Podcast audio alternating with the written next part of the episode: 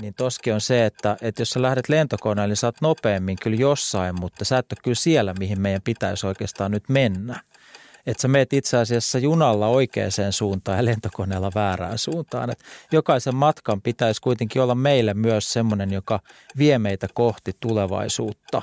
Ja me tiedetään, että lentämällä sä kuljet itse asiassa kohti menneisyyttä. Terve! Mä oon futuristi ja tietokirjailija Perttu Pölönen ja tää on Kestävä elämä podcast. Tervetuloa mukaan! Kestävä elämä. Pieniä säätöjä, suuria vaikutuksia.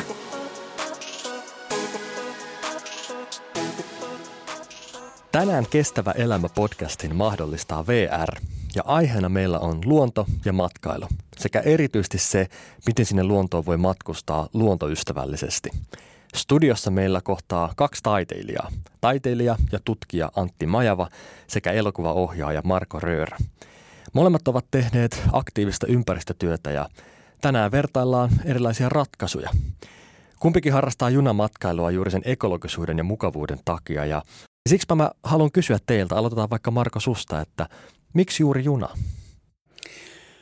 Mulle se on aika helppo valinta, koska vähän reilu 30 vuotta sitten mä tein päätöksen, että mä muutan pois suuresta kaupungista. No, eihän Suomessa nyt kauhean suuria kaupunkeja ole, mutta vaikka Helsingissä syntynyt ja asunut ää, 30-vuotiaaksi asti, niin päätin muuttaa pienempään kaupunkiin ja lähemmäs luontoa. Ja valitsin Raaseporin tuolta Länsi-Uudeltamaalta, että siinä tietysti oli paljon syitä, kaksikielisyys ja luonnonläheisyys, merenläheisyys. Ehkä yksi tärkeimpiä oli tietysti, että siellä on tämä hieno järviylänkö, Länsi-Uudenmaan järviylänkö. Ja sitten yksi syy oli tietysti se, että työmatkat taittuu tarvittaessa erittäin näppärästi ainakin tänne Helsingin tai Turun suuntaan, no oikeastaan mihin suuntaan vaan junalla. Et siinä on Karjala-asema ja, ja siitä pääsee niin kuin noin 50 minuutissa keskustaan, Helsingin keskustaan ja vissiin vähän nopeammin Turkuun. Että, ja sillä tavalla niin kuin työmatkasta tulee myöskin työaika, että se oli aika helppo valinta. Ja tietysti yksi on tämä tietysti ympäristöasia, että – että kuitenkin sen pitäisi olla jollain tapaa mukana kaikessa meidän päätöksenteossa ja, ja näin ainakin henkilökohtaisessa. Niin, sä oot myös tuottanut kaksi aika metsäistä elokuvaa, eli muun muassa Röllin ja Havukkahon ajattelijan. Niin voiko ajatella, että tämä sun tausta on vaikuttanut siihen, että oot halunnut nimenomaan metsään mennä tekemään elokuvia? Tämä luonto on itse asiassa ollut mulla kyllä ihan lapsesta asti mukana. Et ei, ei se ole tullut tämän ammatin kautta, että voisi sanoa, että – osittain ammatin valitsi mun, mun nämä luontokokemukset jo lapsuudesta, että mä aloin sukeltaa ihan pikkupoikana, itse asiassa yhdeksänvuotiaana ja, ja sehän jos joku Suomessa on luonnossa liikkuvista, että se, liikkumista, että löydät kirkkaita järviä tai merelläkin pitää vähän hakea, että, että vedet on niin sukelluskelpoisia ja tein silloin jo niin päätöksen, että, tämä on mun juttu, mä haluan koko elämäni tätä sukellusta harrastaa ja itse asiassa tehdä siitä ammatin. Ja kun musta ei tullut niin kuin perinteistä ammattisukeltajaa, vaan sitten vedenalaisten elokuvien tekijä ja, ja nyt yhä enemmän sitten niin kuin luontoelokuvien tekijä tässä viimeiset ehkä jo kymmenen vuotta, että sukellus toki on kulkenut mukana, mutta ne on, ne on sitten enemmän siirtynyt sieltä vedestä ihan kaikkeen, mitä se luonto tarjoaa. Kerro hei lyhyesti, että miten yhdeksänvuotiaana päätyy sukeltamaan? No oikeastaan se oli aika helppoa, koska mä olin nähnyt jo aikaisemmin tuossa Suvisaaristossa. Mun äitini oli Yleisradiossa töissä ja, ja me vietettiin Yleisradion saaressa Suvisaaristossa kesiä ja yhtenä päivänä, kun leikittiin siskon kanssa rannalla, niin me nähtiin sammakkomies. Se, se sukelteli siinä veden pinnalla ja, ja tuota, kalasti harppuunalla kampeloita. Ja kun se näki meidät siinä, niin se toi meille kaksi kampelaa ja sanoi, että viekää teidän äidillenne.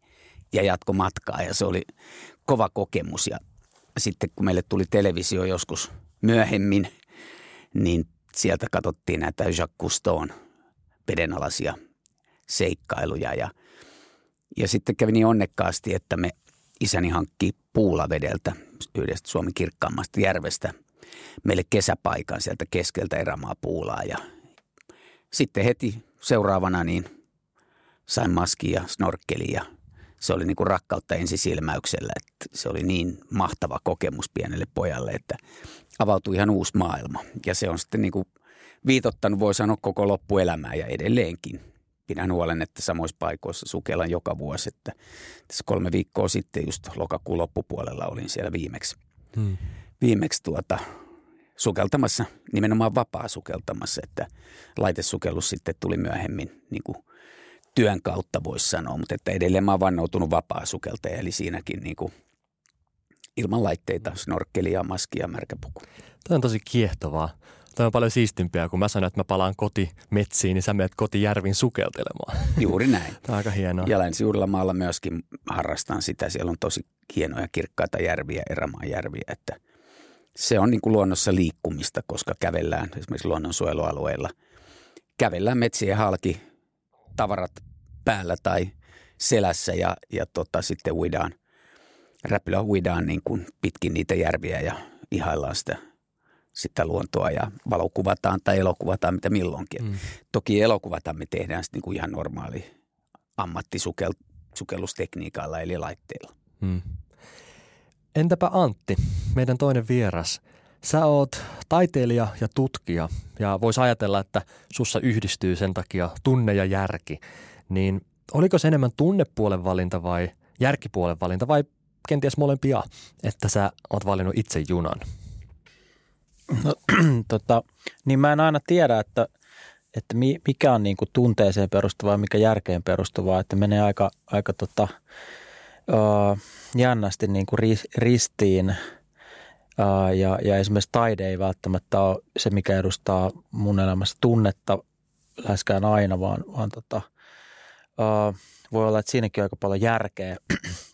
Mä oon siis Saimaan rannalla varttunut siinä tota, uh, Tiuruniemen rauhan alueella ja, ja tota, mä oon sieltä tottunut lapsena jo, uh, kun vanhemmat oli, tai on stadilaisia, isä on vielä elossakin, niin tota, uh, me liikuttiin tosi paljon junalla aina sitä väliä – Imatran ja, ja Helsingin välillä. Ja tota, sitten myöhemmin mä oon kiertänyt ristiin rastiin Suomea ja Eurooppaa junilla.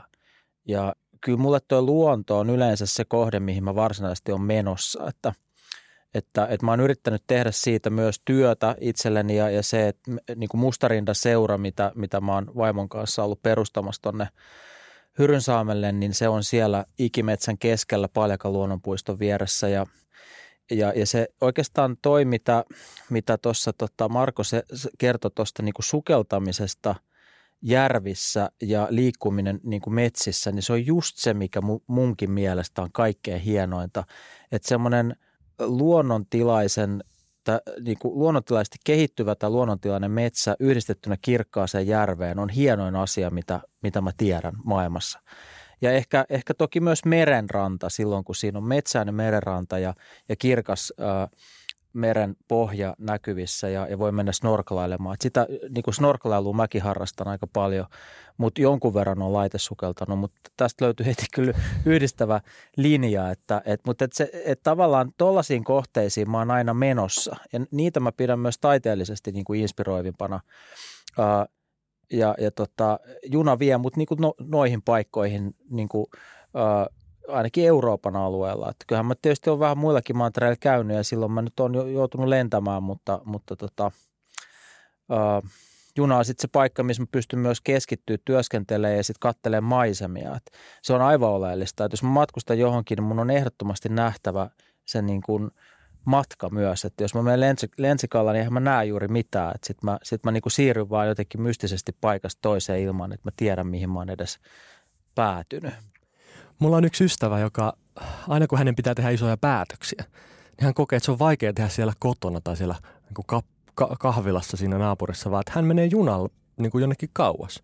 Ihan vaan koska se matka, se fyysinen siirtyminen auttaa häntä vähän niin kuin saamaan perspektiiviä. Ja musta on ihana ajatus, että junamatka on nimenomaan myös niin kuin matka jonnekin siinä mielessä, että sieltä jostain saa inspiraatio ajatuksia.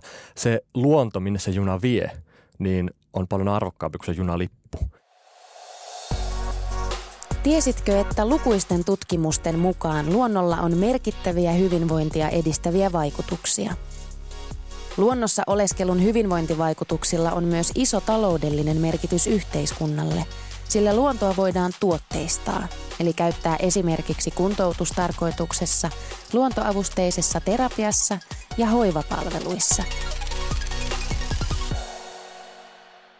Meillä kaikilla on luontosuhde. Te kerrotte molemmat vähän omasta tuossa lyhyesti sukeltamisesta ja luonnosta.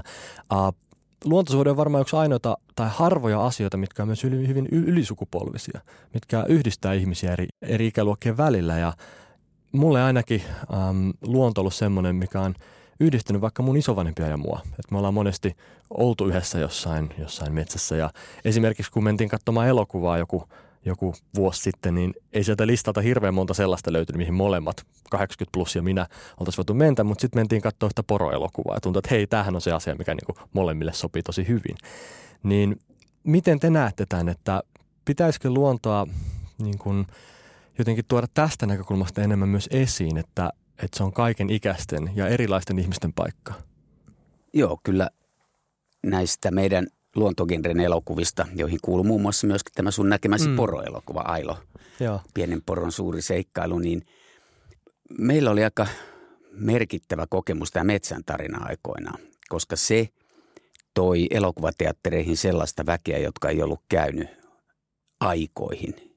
Eräskin vanhempi herrasmies, joka tuli niin kuin kumisaappaissa ja selvästi maatalon isäntä kertoi, että 50-luvulla hän kävi viimeksi elokuvissa. Ja nyt hän tuli, koska hän asuu metsässä, hän halusi nähdä sen, että minkälaista se on elokuvissa. Ja nythän on yhä enemmän, kun tulee tämmöisiä kaupunkisukupolvia, joita tulee enemmän ja enemmän, niin nähty se, että, että nousee tämmöinen uusi nuorten luontosuhteeseen perustuva tuota, trendi ja, ja monet haluaa niin kuin kokea sitä. Toki ollaan totuttu niin kuin mukavuuksiin, että ihan semmoista niin kuin äärimmäistä erätouhua ei kaikki halua, mutta sekin on kasvamassa. Myös tämä Lapin matkailu ja kansallispuistojen valtavat määrät, mitä just tänä vuonna koronavuoksi on nähty, niin on osoitus siitä, että on semmoinen kaukokaipu, mutta sen voi itse asiassa aika helposti tyydyttää kotimaisessa metsässä. Hmm. Antti, sä oot joskus sanonut näin, että tulevaisuus ansaitsee paremman käsikirjoituksen. Um, mitä sä tarkoitit tällä? Onko tässä, voiko tästä ajatella, että tässä on joku linkki siihen, että minkälainen luontosuhde tai minkälainen luontokuva tai arvot mietitään eteenpäin, niin mitä sä tällä tarkoitit? No oikeastaan sitä, että mä, mun väitöskirjatyössä, mikä on nyt vielä kesken, niin ää, aika paljon on kaivellut ö, tulevaisuuskuvia, taiteen tulevaisuuskuvia. Mä tutkin niin futuristeja ja avantgardisteja 1900-luvun ollut Venäjällä tai Pietarissa. Ja, ja se on hätkähdyttävää, kuinka ö, jo silloin se tulevaisuuskuva semmoisena teknoutooppisena fantasiana niin kuin oli, oli kehittynyt hyvin samankaltaiseksi kuin mikä meillä tällä hetkellä on niin tuommoisten teknoutoopikkojen ö, puheissa ja fantasioissa.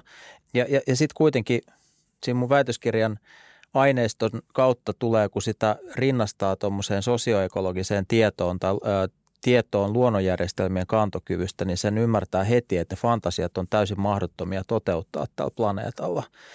Ja, ja niin kuin tulevaisuuspuhetta ja tulevaisuusvisioita riivaa nyt jo ö, yli sadan vuoden ajan ainakin se, että ne on mahdottomia – että meillä ei koskaan tule tulemaan semmoista tulevaisuutta, koska meillä ei ole semmoisia energialähteitä, jotka mahdollistaisi ihmiskunnan enemmistölle sellaisia elämäntapoja, jotain lentäviä autoja ja, ja niin kuin kaiken työn korvaamista robottityöllä. Ja nehän tarvitsee kaikki energialähteitä ja teknologisia järjestelmiä, joita me ei pystytä rakentamaan siinä mittakaavassa sen takia, että meidän, meidän resurssivarannot on rajallisia. Ja, ja nythän me ollaan törmätty sit siihen, että, että ne rajat tulee tosi niin kuin voimakkaasti vastaan ja, ja tästä syystä me tarvitaan just uudenlaisia, siis useinlaisia ja tietysti niin kuin mahdollisimman moninaisia käsikirjoituksia tulevaisuudelle, jotka on tietoisia siitä tulevaisuuspuheen problematiikasta. Et esimerkiksi mä tosi paljon pidän niistä niin kuin järven tarina ja metsän tarina ja, ja ton tyyppistä elokuvista myös semmoisina niin tulevaisuusnarratiiveina – että et, et se on siellä se luonto ja itse asiassa meidän täytyy etsiä siihen ää, niin kuin jälleen parempaa suhdetta, koska se teknoutooppinen narratiivi on ilmiselvästi johtamassa meitä harhaan ja, ja viemässä meitä kohti tuhoa itse asiassa. Ja, ja tietysti tämmöinen dystooppinen tulevaisuusnarratiivi myös, jossa kaikki tuhoutuu, niin sehän on aika yleinen ja, ja tämmöiset niin kuin Mad Maxit ja muut on tuolla niin kuin jyllää – mutta mä toivoisin tuommoista niinku rauhallista ää, katseen suuntautumista kohti lu- luontoa ja, ja niitä asioita, jotka siellä itse asiassa niin kuin rauhoittaa meitä. Mua kiinnostaa se, se ajatus, että metsä on suomalaisen kirkko, että millä tavalla se on se kirkko. Niin se on oikeastaan sillä tavalla, että kun kuolemahan meitä kaikkia mietityttää ja kirkko on ehkä instituutiona se, josta, joka on niin olemassa just sen kuoleman pelon – niin kuin käsittelemiseksi tai jopa jossain määrin niin kuin vähän voittamiseksi, niin, niin, niin se on siellä luonnossa ihan sama, että se ihmisen niin kuin, mahdollisuus kokea olevansa osa semmoista ylisukupolvista jatkumoa ja, ja niin kuin luonnon ja planeetan kehitystä ja ehkä jotain kosmista järjestelmää, niin se on oikeastaan se suuri lohtu, mitä meillä on tarjolla. Että me ei ehkä ollakaan yksilöinä ikuisia – mutta jokin prosessi jatkuu meidän niin kuin elä, elämää paljon niin kuin pitemmässä aikakaavassa. Ja silloin se murhe, mikä syntyy sit siitä luonnon ää, niin kuin, ää, runtelemisesta tai niiden luonnonjärjestelmien toimintakyvyn heikkenemisestä ja romahtamisesta, niin se on niin kuin eksistentiaalinen ja, ja, ja sellainen niin kuin psy, syvästi psyykkinen ja, ja jotenkin niin kuin henkilökohtainen kauhu, mikä siitä monille, myös mulle itselleni tulee, että, että tätä me ei saada menettää – että silloin menee melkeinpä kaikki, mikä, mikä voi olla elämässä tärkeää.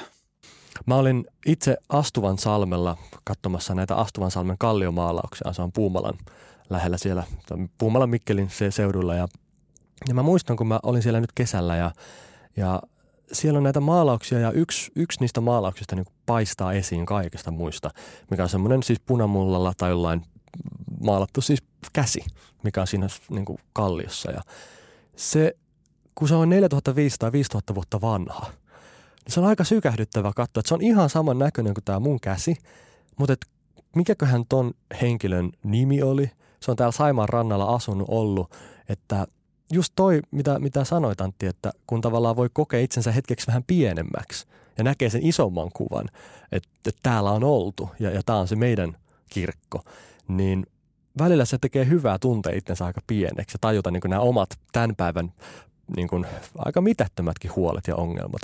Mutta että luonnosta saa nimenomaan sitä, että hetkeksi kun sä näet, tiedätkö, vaikka tähti taivaan siellä metsässä, niin sitä niin saa perspektiiviä. Et muistaa hetkeksi, että ai niin, että mikä tässä olikaan tärkeää tässä kaikessa.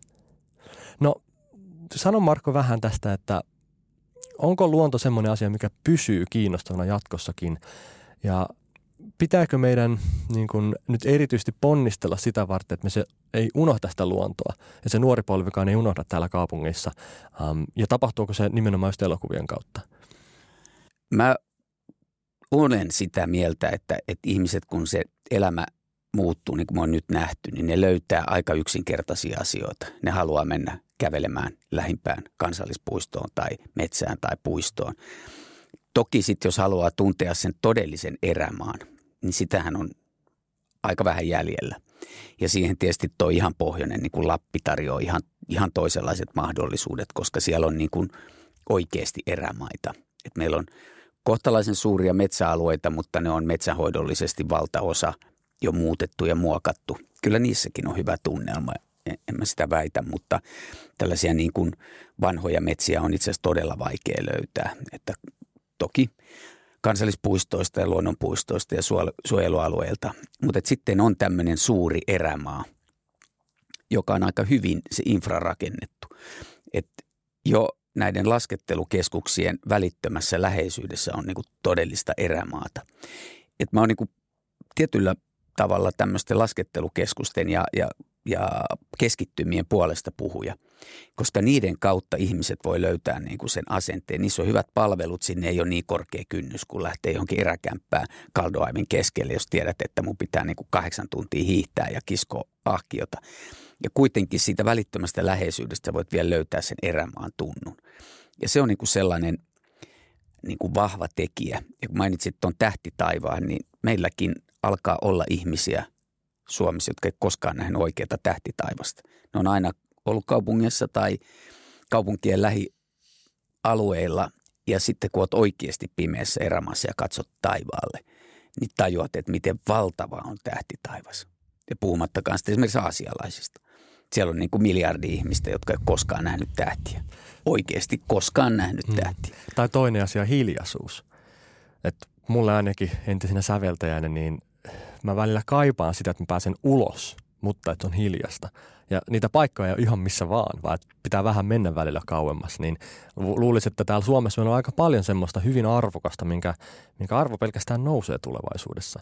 Ja me ollaan niin lähellä, että me ei ole välttämättä opittu edes huomaamaan sitä. Mutta tosiaan ehkä tässä mielessä niin meillä on, meillä on niin kultakaivoksia tuossa takapihalla, kun ajattelee. Tiesitkö, että tuoreessa vertailussa yhden ihmisen kuljetus Helsingistä Rovaniemelle tuottaa hiilidioksidipäästöjä seuraavasti, järjestys isoimmasta pienimpään. Henkilöauto 120 kilogrammaa, lentokone 90, linja-auto 21 ja viimeisenä juna 0 kilogrammaa. Me tiedetään, että junamatkailu on se vastuullisin ja ekologisin muoto – No ehkä purjevene ja polkupyörä on vielä parempia, mutta ne ei sovellu ihan kaikenlaisiin matkoihin. Uh, junamatkailun päästöt on vain 2 prosenttia yksityisautoiluun verrattuna ja hiilineutraalius on tietty nolla, koska siellä ei päästöjä eikä mitään savua synny. No junaliikenteeseen kulkemiseen vaadittava sähkö tuotetaan Suomessa siis lähes täysin 95 prosenttisesti uusiutuvalla vesivoimisella tuotetulla energialla. Um, Antti, sä osaat ehkä avata meille tänne, mitä tämä tarkoittaa, tämä uusiutuva vesivoimalla tuotettu energia? No se on tietysti hyvä juttu, mutta niin kuin kaikilla energiantuotannon muodoilla, niin silläkin on tietysti omia semmoisia niin muuttujia, jotka on syytä huomioida. Ja, ja mitä mä mun työssä biostutkimusyksikössä enimmäkseen tällä hetkellä kelailen, niin kollegojen kanssa – niin tota, on tämä niinku systeeminen muutos, systeeminen transitio nimenomaan globaalissa mittakaavassa, että, että kaikki mitä me Suomessa tehdään tai mitä yksittäinen ihminen tekee tai mitä organisaatiot tekee tai valtiot tekee, niin sen kaiken täytyy tehokkaimmalla mahdollisella tavalla tukea nimenomaan niitä globaaleja päästövähennyksiä. Ja, ja myöskin biodiversiteettikadon ö, pysäyttämistä ja kaikkea tällaista nimenomaan globaalilla tasolla, koska muutenhan me ei niin kuin, selvitä tästä kriisistä. Toki tietysti on hirveän tärkeää just biodiversiteetin osalta huolehtii myös alueellisesti pienistä kohteista ja niin edespäin, mutta ilmaston kohdalla se on just se niin kuin kokonaisuus, mikä ratkaisee. Ja silloin niin kuin vesivoiman osalta niin on hyvä huomioida, että sitä me ei juurikaan pystytä lisäämään. Että meillä on niin kuin aika pitkälti Suomen joet jo padottu ja, ja vesivoimaa rakennettu se määrä, mikä, mikä meillä niin kuin on mahdollista rakentaa – ja, ja nyt jos junaliikenne ää, lisääntyy ja, ja mahdollisesti ja toivottavasti niin kuin muukin liikenne sähköistyy, lämmöntuotanto sähköistyy, teollisuusprosessit sähköistyy, koko yhteiskunta käyttää paljon enemmän sähköä kuin aikaisemmin, mikä on oikeastaan meidän ainoita keinoja vähentää merkittävästi päästöjä ja korvata fossiilisia polttoaineita on nimenomaan sähköntuotannon avulla, niin silloin meidän täytyy funtsia, että mitä muuta puhdasta – sähkön tuotantoa me voidaan sitten lisätä, kun vesivoimaa me ei oikeastaan voida lisätä.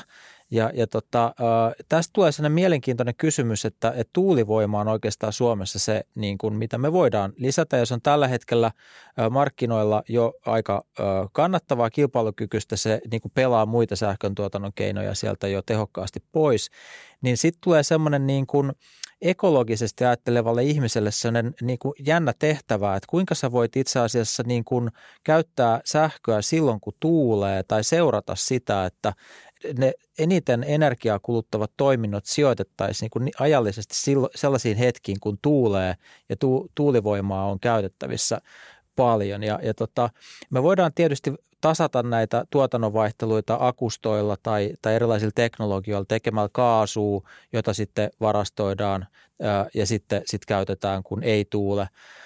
Mutta periaatteessa ne kaikki on aika kalliita teknologioita ja haastavia, että jos me ihmisinä opittaisiin hiukan seuraamaan sääennustetta sillä että, että hei, että, että huomenna on sähkösaunapäivä, kun on tuulista ja mulla on itselläni toi niin kuin, ä, appi, ä, Fingridin appi, joka näyttää seuraavan vuorokauden ajalle niin kuin tuntikohtaisen sähkön hinnan, joka usein seuraa itse asiassa tuulivoimaa. Että tälläkin hetkellä, kun on ollut lämpimiä tuulisia ilmoja, niin sähkö on ollut todella halpaa.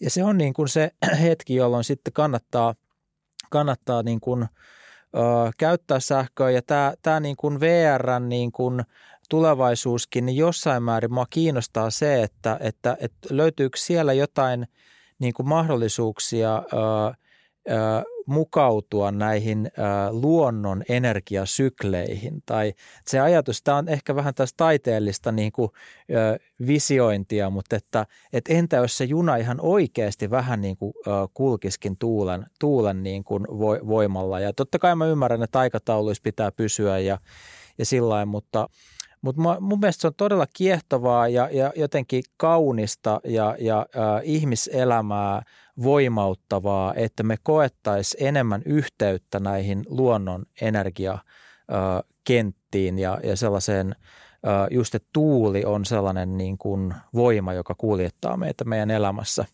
Mutta sitten täytyy tietenkin muistaa, että ne tekee ne tuulivoimalat myös silloin, kun ne sijoitetaan huonosti, niin, niin niin hallaa luonnolle ja niin edespäin. Että nämä täytyy kaikki niin kuin huomioida. Me joudutaan rakentaa todennäköisesti hyvin paljon sitä tuulivoimaa. Mutta tämä on, tämä on sellainen kiinnostava kysymys, että, että jos, jos VR pysyy niin kuin tuossa vesivoimassa ja niin edespäin ja sitä käytetään nyt jo se määrä, mitä sitä tuotetaan, niin, niin, niin sitten meidän täytyy tosiaan keksiä muita tapoja vielä siihen päälle tuottaa puhdasta energiaa. Mutta se on kiinnostava ajatus, että voitaisiko me elää vähän niin kuin luonnon syklien mukaan tai niiden, niiden kanssa. Uh, Onko tämä nimenomaan se ero, kun puhutaan lisättävästä uusiutuvasta energiasta? Eli ne asiat, mitä pystyn lisätä, niin siihen menee nimenomaan vaikka tuuli. No joo, sitten sit meillä on Suomessa semmoinen aika haastava kysymys kuin ö, metsien käyttö ja metsien käyttö energiaksi. Että et metsäteollisuus on meille tosi tärkeää ja, ja, ja se on niin kuin tärkeää pitää myös ö, niin kuin yhtenä merkittävänä työllistäjänä ja se on, sillä on ihan tärkeä asema suomalaisessa yhteiskunnassa, mutta, mutta sen metsien käytön tason pitää olla semmoinen, että se ei vaaranna biodiversiteettiä niin kuin se tällä hetkellä tekee. Ja sitten meillä tulee näitä uusia metsien käyttötarkoituksia nimenomaan hiilinieluina – hiilivarastoina. Ja tähän EU on Suomeakin niin kuin ohjaamassa ja, ja sillä on tosi vahva tutkijoiden tuki, että näin toimittaisiin. Että metsien annettaisiin enemmän varastoida hiiltä ja kasvaa rauhassa siellä ja se, se hyödyttää sekä ilmastonmuutoksen torjunnassa että biodiversiteettikadon pysäyttämisessä. Ja silloin se tarkoittaa, että valtakunnallisesti meidän täytyisi ehkä pikkasen laskea sitä meidän puunkäytön tasoa sen sijaan, että sitä nyt koko ajan ollaan kasvattamassa.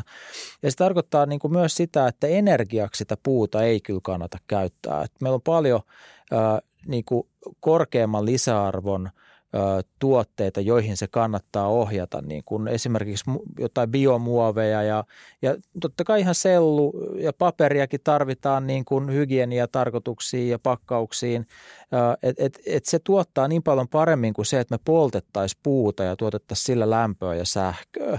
Et tällä hetkellä Suomen uusiutuvasta energiasta 60-70 prosenttia tuotetaan puulla, puupohjaisilla – niin kuin tavallaan sivuvirroilla, mutta oikeastaan ää, kyllä se niin kuin lisää sitä puun ottoa sieltä metsistä, ton, ton tyyppinen uusiutuvan energian paletti, mikä meillä nyt on.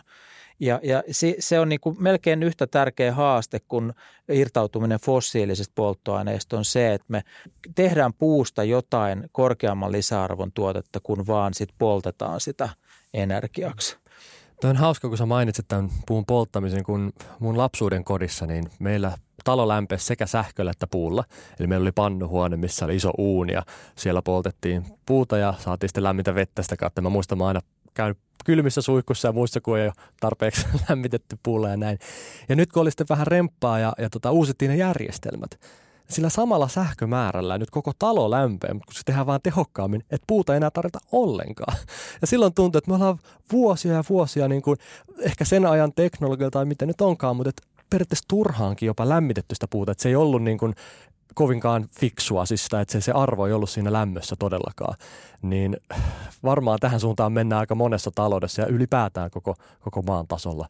Mutta miljoonan dollarin kysymys, äh, kuinka nopeasti sä uskot, että me päästäisiin näihin päästötavoitteisiin Suomessa?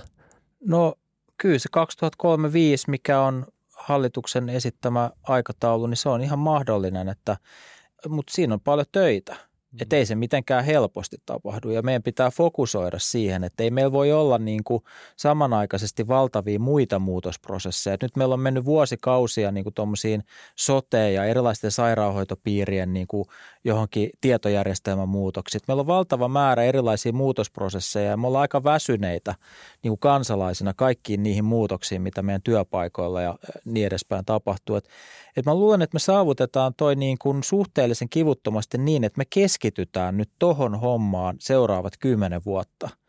Ja, ja me jätetään sitten ehkä vähän jotain muita muutosprosesseja niin kuin syrjää ja, tai sanotaan odottamaan niin kuin hetkeksi. Ja, ja sitten mä oon huolissani tuosta niinku digitaalisesta maailmasta sillä, että se on niin täynnä semmoista pöhinää, turhaa pöhinää, hässätystä, mikä ei tuota nyt meille mitään oleellista niin kuin jeesiä tässä meidän haasteessa, esimerkiksi ekologisissa kysymyksissä.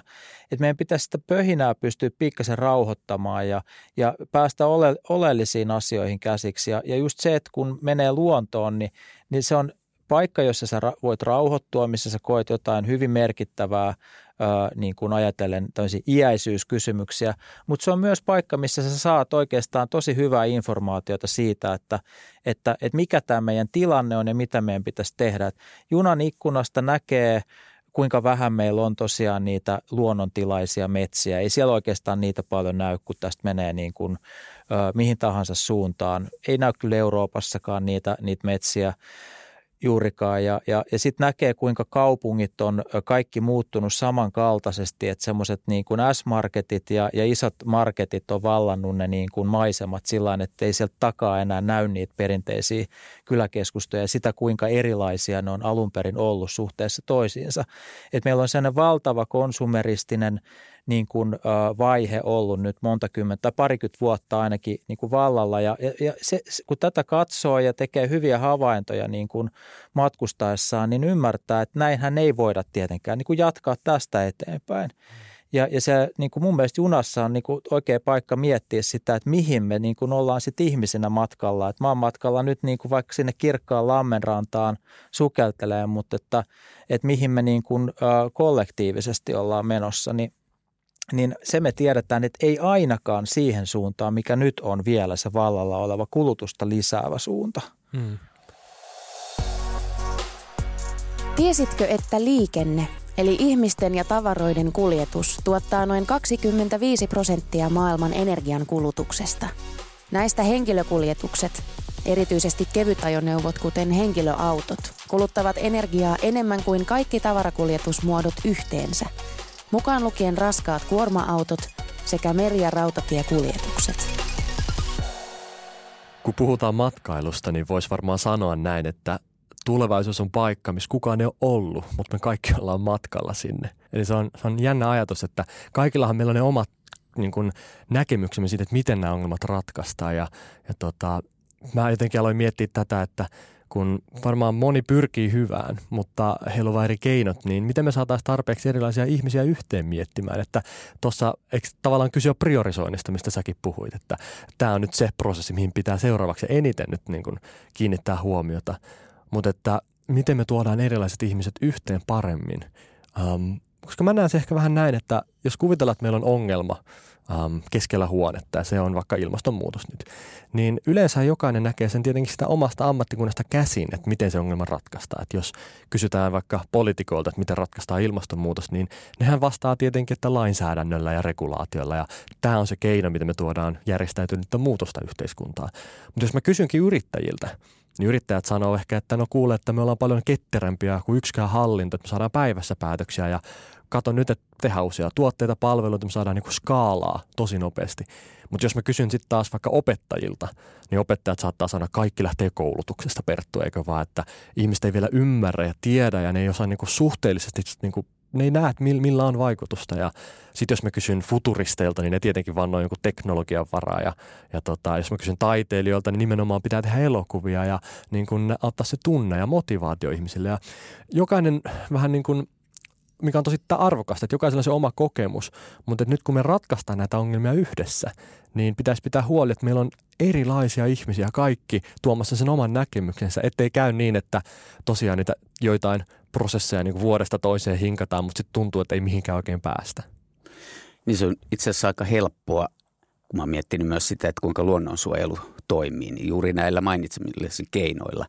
Mutta jos jokainen tekee yhden itselleen tärkeän asian, niin se tuntuu paljon helpommalta. Se ei tarvi olla tosiaan se yksilön päätös heti se, että mä muutan koko maailman. Että mm. Muuttaa sen yhden asian, vaikka vaihtaa sen yksityisautoilun junaan tai alkaa kierrättää tai suojelee palasen ö, perintömetsäänsä. Että ne on niin pieniä yksilötekoja, joista sitten tulee se valtavirta. Ja siihen tietysti sitten yhteiskunnan lainsäädännöllinen ja regulatiivinen ohjaus on, on se, joka, joka niin kuin saa sen suuremman muutoksen. Mutta näin helppoa se on. Yksi pieni asia, toi on mulle tärkeä, että vaikka sun takapihan metsä tai lähijärvi, että hoidan niin kuin nämä harmaavedet, etteivät ne joudu sinne tai jätän peltojen ja järven väliin vähän isomman ö, pajukon, joka hoitaa niin kuin luonnonmukaisesti. Ne on näin pieniä asioita, että niistä, niistä se voima tulee. Mm. Onko teillä, Antti ja Marko, jonkinlaisia neuvoja tai vinkkejä, että minkälaisia valintoja, minkälaisia pieniä asioita me voitaisiin tehdä ekologisemman matkailun saavuttamiseksi? Mun vinkki perustuu meidän kokemuksiin Mustarinda-seurasta, joka on siis taiteilijoiden ja tutkijoiden työskentelyä varten perustettu residenssi ja kansainvälisesti toimiva residenssi Hyrynsaamen Paljakan vaaralla. Ja se idea siinä on se, että se on jo kymmenen vuotta sitten perustettu paikaksi, missä voi oleskella aika pitkään. Et yleensä siellä ollaan kuukaudesta kolmeen kuukauteen ja, ja ollaan sen ikimetsän ympäröimänä ja ö, vietetään siellä sekä se työaika että sen jälkeinen vapaa-aika ja, ja tota, ollaan siis siellä.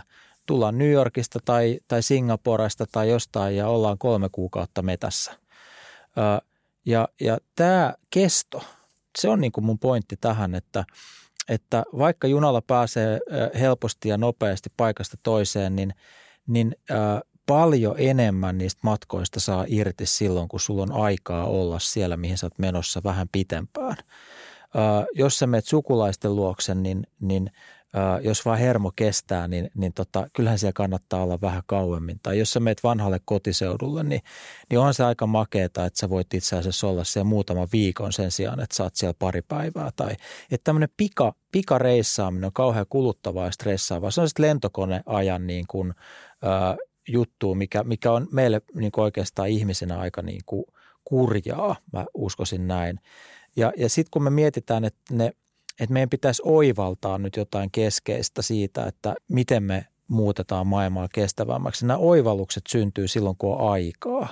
Et silloin, kun sä voit niin kuin pikkasen keskittyä ja, ja ottaa vähän etäisyyttä kiireiseen kaupunkiin ja, ja sillä katsoa vaikka hyvän elokuvan – ja, ja antaa sen vaikuttaa suhun kaikessa rauhassa. Et mä olin Imatralla Vuoksen niskalla katsomassa Järven tarina elokuvan ja Vuoksihan menee siinä vieressä, sitä oli kuvattu siellä, niin se tunne, tunnelma, kun ihmiset oli aivan niin kuin äimän käkenä ja kaikki oli niin, niin kuin sataprosenttisesti vesistöjen suojelun puolella kuin voi olla – että sen tunnelman säilyttäminen olisi kauhean tärkeää, ettei se sitten muuttuisi taas sellaiseksi, että se unohtuu sinne taustalle. Et me, me voitaisiin ottaa matkailulla semmoista aikaa, nyt kun etätyöskentely on tullut valtavirraksi, niin otetaan läppärit mukaan ja, ja tehdään vähän töitä siinä samalla, mutta ollaan niin kuin kaikessa rauhassa siellä, mihin me ollaan menossa – ja, ja se auttaa meitä muuttumaan. Se on sen transition niin kuin keskeinen juttu, että me muututaan ihmisinä vähän rauhallisemmiksi ja me fokusoidaan oikeisiin asioihin omassa elämässä ja sitten tässä globaalissa muutoksessa. Niin tämä on niin kuin, ei kiireistä matkailua, vaan sellaista niin kuin aikamatkailua. Eli, eli niin kuin siirrytään vähän se toiseen aikakäsitykseen sillä junalla myös. Että Muutos tapahtuu pysähtymisen kautta.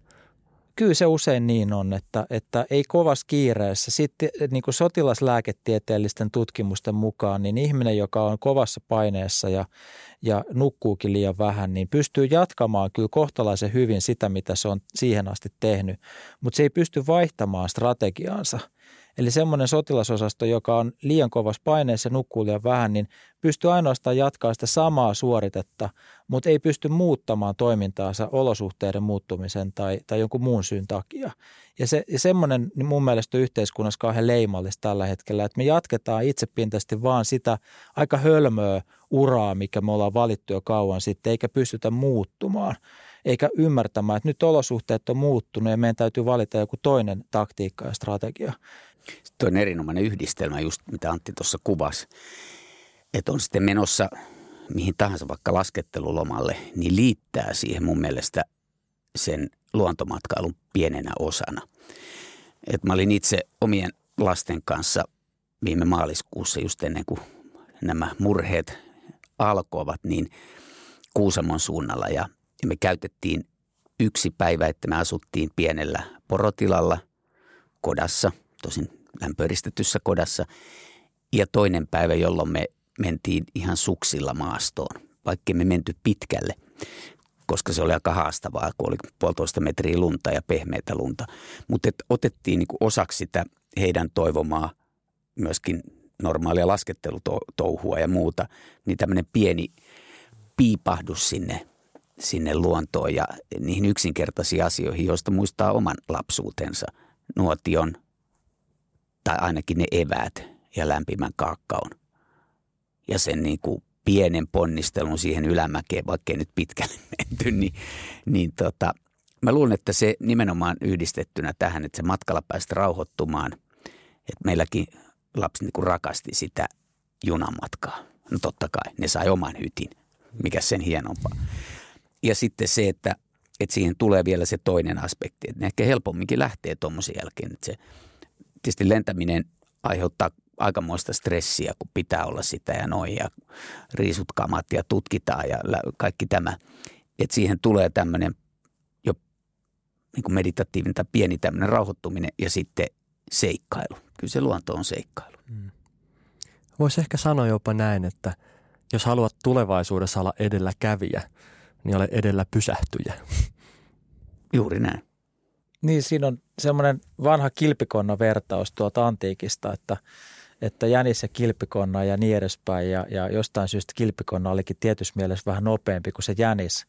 Niin toski on se, että, että jos sä lähdet lentokoneelle, niin sä oot nopeammin kyllä jossain, mutta sä et ole kyllä siellä, mihin meidän pitäisi oikeastaan nyt mennä että sä meet itse asiassa junalla oikeaan suuntaan ja lentokoneella väärään suuntaan. Et jokaisen matkan pitäisi kuitenkin olla meille myös semmoinen, joka vie meitä kohti tulevaisuutta.